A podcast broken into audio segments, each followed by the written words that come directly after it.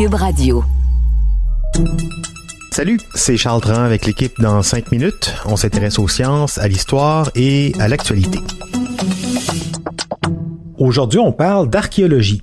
On est nombreux à avoir appris à l'école que les premiers Homo sapiens étaient apparus sur le continent américain après la dernière glaciation. La thèse la plus communément admise racontait qu'un peuplement de Sibérie, complètement dans le nord-est de la Russie, aurait franchi un pont terrestre où se trouve l'actuel détroit de Bering pour arriver en Alaska et puis il serait descendu plus au sud. Des preuves archéologiques, comme des points de lance qui servaient à tuer les mammouths, ont longtemps suggéré que le peuplement de l'Amérique était vieux d'à peu près 13 500 ans. Mais depuis plus d'une vingtaine d'années maintenant, la thèse est remise en cause par de nombreuses découvertes archéologiques. Et puis finalement, il y a deux ans, 2021, une découverte déterminante a tout changé. Ça s'est passé à White Sands, au Nouveau-Mexique. C'est une découverte qui fait reculer cette chronologie à 10 000 ans plus tôt. Voici Anne-Sophie Carpentier. En septembre 2021, dans la prestigieuse revue Science, l'archéologue britannique Matthew Bennett et une équipe de chercheurs du Parc national de White Sands ont publié un article qui a bouleversé le milieu de l'archéologie. Ils annonçaient avoir fait la découverte des plus vieilles empreintes humaines en Amérique du Nord. Ils ont trouvé 61 empreintes fossiles sur les rives d'un lac de l'âge de glace dans l'État du Nouveau-Mexique. Elles ont été laissées là il y a entre 21 et 23 000 ans. On observe les empreintes sur les berges du lac qui est maintenant asséché et qui a laissé place de nos jours à un des plus grands déserts de gypse blanc au monde.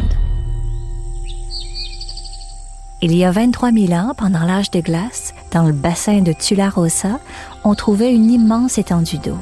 Le climat était moins aride et la végétation était abondante. Les prairies verdoyantes de l'époque faisaient davantage penser au Midwest américain qu'au désert du Nouveau-Mexique actuel et ce petit paradis de verdure et d'eau attirait les plus grosses créatures de l'ère de glace. Le chameau de Bactriane, aussi appelé le chameau à deux bosses, le paresseux géant qui pesait jusqu'à 4 tonnes, malgré sa taille imposante, le paresseux géant est un herbivore, et le mammouth de Colomb, et venait aussi pour boire et manger les hautes herbes fraîches autour du lac. La présence de ces gros animaux, ça attirait aussi des prédateurs féroces comme le loup préhistorique, qui était plus gros que le loup gris en taille et en allure. Un autre prédateur qui venait là, c'était le lion américain, une espèce éteinte de grands félins proche du lion actuel et qui vivait en Amérique du Nord. Les traces de ces animaux-là sont restées à côté des empreintes humaines après l'assèchement des ondes humides. Et les analyses ont démontré que le paresseux géant, et le mammouth, qui appartiennent à la mégafaune, eh bien, ils étaient bel et bien des contemporains de l'humain de l'âge de glace, il y a 23 000 ans.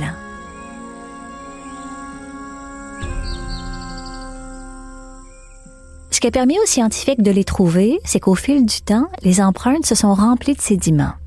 Les sédiments ont ensuite durci, ce qui les a protégés de l'érosion. Et les recherches ont été conduites sur différentes couches de sédiments et leur âge a ensuite été déterminé à l'aide de la technique de datation par le carbone 14. Le résultat démontre que l'humain a habité dans le bassin de Tularosa depuis 23 000 ans. Pendant longtemps, les experts ont cru que les premiers humains en Amérique avaient dû attendre le réchauffement du climat et l'ouverture d'un corridor libre de glace à l'est des Rocheuses pour pénétrer le continent vers le sud. C'est la théorie du détroit de Bering ou de la culture de Clovis. Clovis, c'est le nom de l'endroit au Nouveau-Mexique où on a trouvé des artefacts datant de 13 500 ans. Mais cette version-là des événements est de plus en plus contestée. Il faut dire que les découvertes récentes arrêtent pas de faire reculer dans le temps la première présence humaine sur le continent américain. On pense aux traces de la présence humaine à Monteverde au Chili qui remonteraient à au moins 14 500 ans, aux grottes de Chiquihuite au Mexique qui sont datées à 30 000 ans, à un abri sous roche à Pedra Furada au Brésil qui est daté à environ 50 000 ans et aux grottes de Bluefish dans le Yukon avec le travail de l'archéologue québécois Jacques Cinq-Mars qui a des datations jusqu'à 24 000 ans.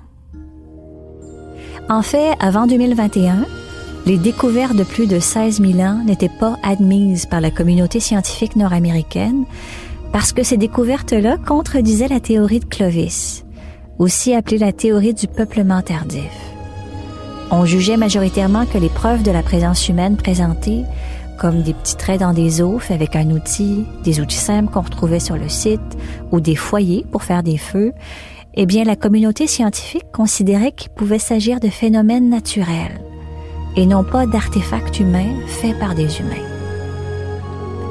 La découverte des empreintes de pieds humains de White Sands a tout changé. Oui, c'est que contrairement aux autres découvertes avec White Sands, c'est incontestable. C'est pas vraiment possible de dire que les empreintes humaines n'ont pas été faites par des humains, hein? parce que l'artefact en tant que tel est carrément une empreinte de pied humain. Dans ce cas-ci, on peut pas dire que c'est l'œuvre de la nature. C'est presque comme si on avait trouvé un graffiti qui disait Homo sapiens was here il y a 23 000 ans. Et ça, ben, ça fait de White Sands euh, l'une des découvertes majeures de la préhistoire américaine des dernières décennies parce qu'elle a forcé la communauté scientifique à réévaluer la date du peuplement de l'Amérique.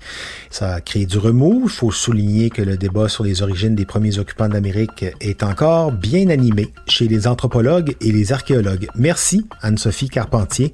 C'était en cinq minutes.